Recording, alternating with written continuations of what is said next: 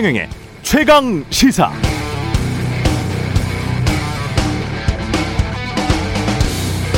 네이버 검색어로 짝입기 기사 하루 40건, 40건, 기레기의 하루. 2018년 한겨레 신문의 기사 제목인데요. 하루에 40건, 클릭 장사하기 위해 쓰는 기사 수준이 어떨진 뻔하죠. 그렇다면 이 수치는 어떤가요? 인터넷 신문 기자 3명 중 1명은 보도 자료를 통째로 베낀 경우도 자신이 생산한 기사로 인식하는 것으로 드러났다. 2018년 PD저널이 한국언론진흥재단의 연구보고서를 인용한 이 보도에 따르면 인터넷 신문 기자들 3분의 1은 보도 자료를 통째로 베끼고도 그게 자기 기사다, 그렇게 생각한다고 합니다. 그러니까 별다른 취재도 없이 보도자료나 남의 기사 무작정 베끼면서 제목만 선정적으로 달면서 장사하지만 나는 기자다, 내가 쓴 건 기사다, 이렇게 생각한다는 것이죠. 그럼 팩트가 잘못됐다면 나중에 잘 고쳐서 알려라도 주는가? 미국 뉴욕타임스나 워싱턴포스트는 정정보도를 하게 되면 기사 제목 바로 옆에 커렉션, 정정이라는 단어를 큼지막하게 써놓고 이 기사를 왜 정정하게 됐는지도 또 자세하게 설명합니다. 늦게 알았다, 오기였다, 몰랐다, 독자가 알려줬다 등 자신의 실수, 무지에 대해서 인정합니다. 모르면서 아는 척하지 않죠. 위선 떨지 않습니다. 정직합니다. 그런데 우리는 메뚜기 떼처럼 한번 휩쓸고 가면 그만입니다. 때다 싶으면 엄청나게 베꼈습니다만 나중에 그게 정말 그거였어? 하며 팩트 체크하는 곳은 거의 없죠. 팩트 체크가 다 돼도 대부분 외면해 버립니다. 그래서 메뚜기 때 휩쓸고 간 황량하게 버려진 논두렁 한 구석에서 귀뚜라미 한 마리 울어봐야 계속되는 메뚜기 때 소리 때문에 잘 들리지도 않죠. 언론중재법은 아니라고 하더라도 우리 언론의 양태는 반드시 뜯어 고쳐야 하지 않을까요? 개혁은 피부를 벗겨내는 고통을 수반합니다. 안일하게 난 하던 대로 할 테니까 내가 아니라 당신들이 좀 해주세요. 지금 우리 언론인들은 혹시 이러고 있는 거 아닙니까?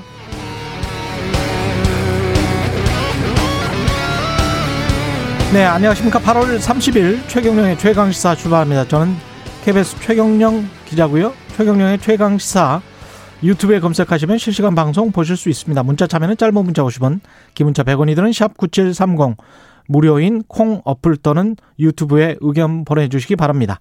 오늘 1부에서는 국립외교원 민정훈 교수 연결해서 탈레반이 장악한 아프가니스탄 사태 그리고 미국의 상황 좀 살펴보고요. 2부에서는 최고의 정치 더불어민주당 강훈식 의원, 국민의힘 성일종 의원 만납니다.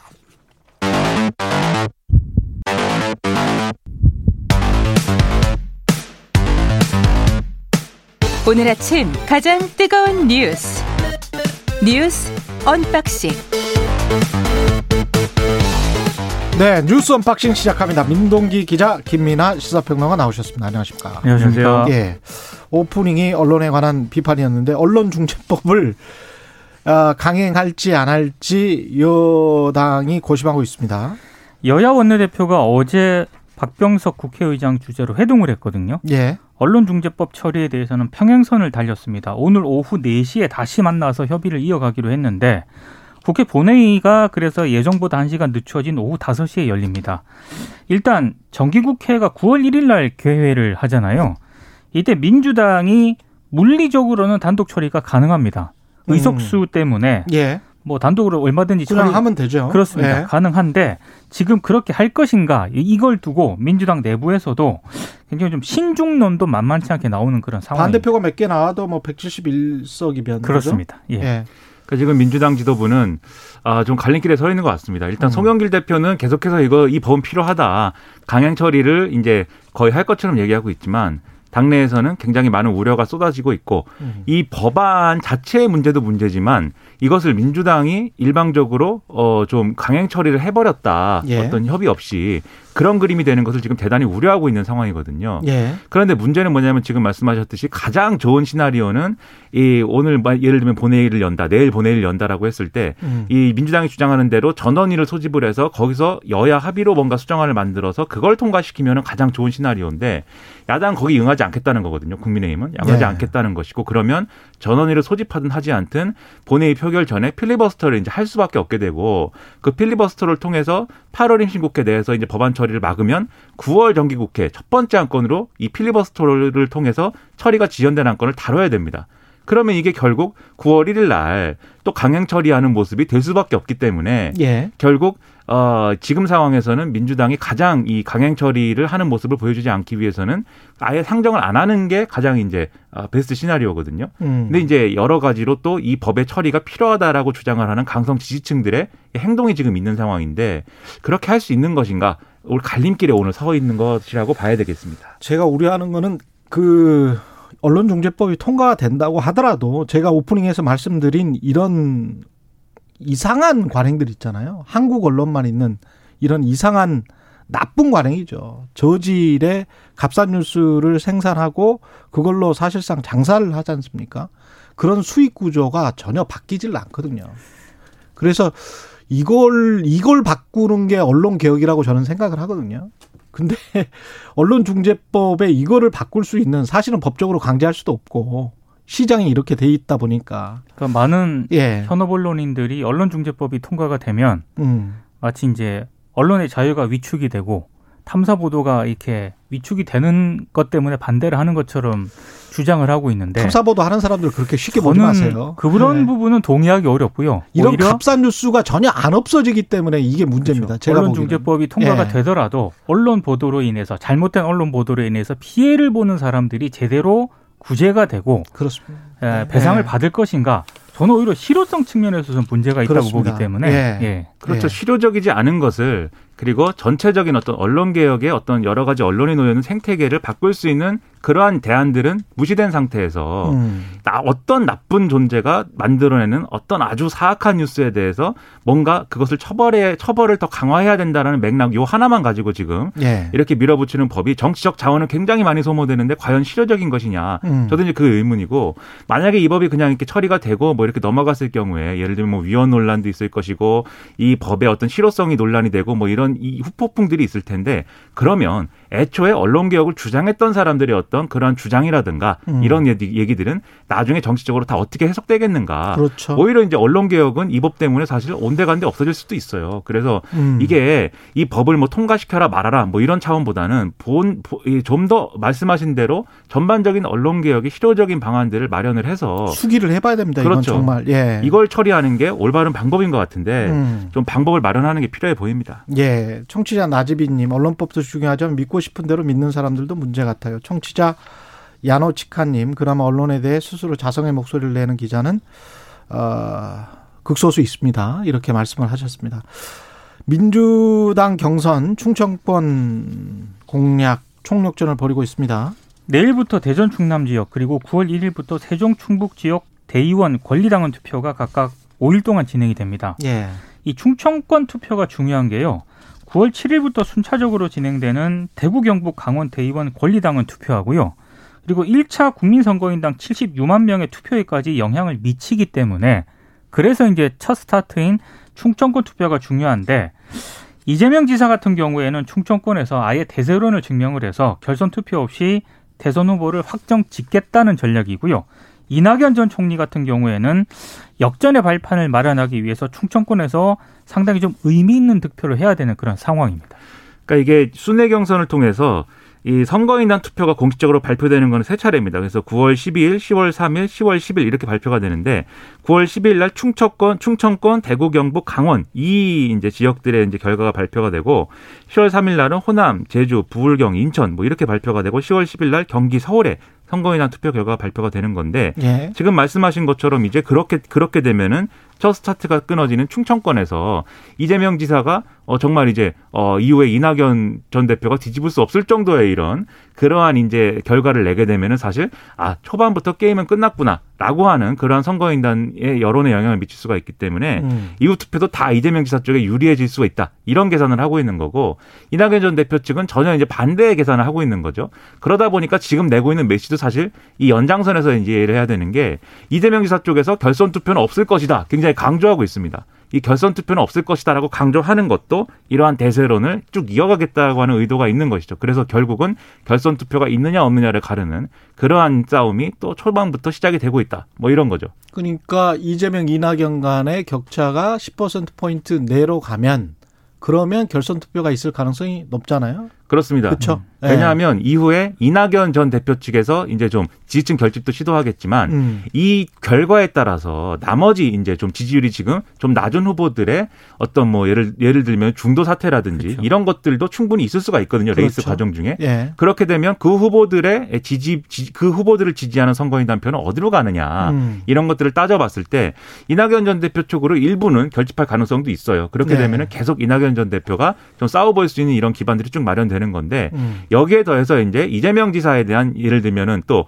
추가적인 여러 가지 이낙연 전 대표 측의 네거티브 공세 뭐 이런 거라든지 또는 기본소득 등과 관련된 정책에 대한 쟁점 이런 게 같이 이제 작용할 거라서 상당히 아마 이 순회 경선은 볼만한 어떤 대결 구도 이런 것들로 진행이 될 것 같습니다. 예, 만약에 결선으로 간다면 결국 이낙연 정세균 누구 한 명에게 몰아줄 수 있는 가능성 그렇게 된다면 또 어떻게 뭐 아주 드라마틱한 승부가 펼쳐질 수 있는 그런 가능성도 아직은 있겠습니다. 이낙연 전 대표는 이제 그걸 계산을 하고 있는 거고요. 그렇죠. 근데 지금 이제 이전에 발표되는 여론조사 기관들이 발표한 여론조사 있지 않습니까? 예. 그 민주당의 어떤 지지층을 대상으로 한 여론조사를 보면은 아직까지는 이제 좀 격차가 조금 있는 걸로 나오는데 아직까지는 대세론. 네. 예. 근데 요게 이제 충청권 투표에서 얼마나 좁혀지느냐가 최대 관건이겠죠. 사실 계속 이낙연 전 대표 측은 정세균 전 총리 측에게 단일화를 하자고 그래서 계속 얘기를 하면서 여러 가지 가능성을 만들려고 하는데 정세균 전 총리 측은 계속 이걸 뭐 스토킹이냐 이러면서 네, 단일화 안 하겠다 이렇게 얘기를 하고 있거든요. 예. 지금은 이제 상정하기 어려운 그런 시나리오인 것처럼 보이지만 예. 이게 실제로 지금 말씀드린 것처럼 순회 경선이 막 진행되면서 이 결과들이 여러모로 이제 전해지고 이러면 사실 장담할 수 없는 문제가 된다는 겁니다. 그렇습니다. 국민의힘도 비슷한 상황인 것 같아요. 국민의힘 경선버스 오늘 출발하는데 뭐 따로 버스가 있는 건 아닙니다. 예. 오늘부터 이제 이틀간 후보 등록을 하고요. 예. 장정 이 68일간의 경선 버스 운행을 시작을 합니다. 예. 9월 1일부터 3일 동안 서류 검증을 거치고요. 그리고 뭐 프리젠테이션, 공개 면접, 라이브 방송 등을 가진 다음에 9월 15일 1차 예비 경선에서 8명으로 압축을 하는데 1차 예비 경선은 국민 여론조사 100% 방식으로 진행이 됩니다. 그리고 10월 8일에는 2차 컷업 후에서 4명만 남기거든요. 이거는 국민 여론조사 70%, 당원 여론조사 30%고요. 예. 최종 후보는 11월 5일 전당대회에서 당원 50%, 국민 여론조사 50%의 비율로 선출이 됩니다. 11월 5일이 그렇습니다. 이 버스가 뭐 오늘 출발하는 겁니다. 9월, 10월 두 달 정도 남았는데 홍준표, 윤석열의 격차가 상당히 좁혀졌고 또 홍준표, 유승민이 또 접전을 벌이고 있는 것 같고 뭐 그런 상황입니다. 이게 여론조사 결과가 그래서 그 여론조사 결과 때문에 이제 역선택 룰 이 얘기가 그래서 나오는 건데. 그러니까요. 네. 일단 운전대에는 이준석 대표가 주장하는 바에 따르면 버스 운전대는 누가 뽑아가지 않았습니까? 그런데 이제 그 운전대를 지금 일단 잡고 있는 사람은 정홍원 전 총리죠. 선관위원장이기 때문에.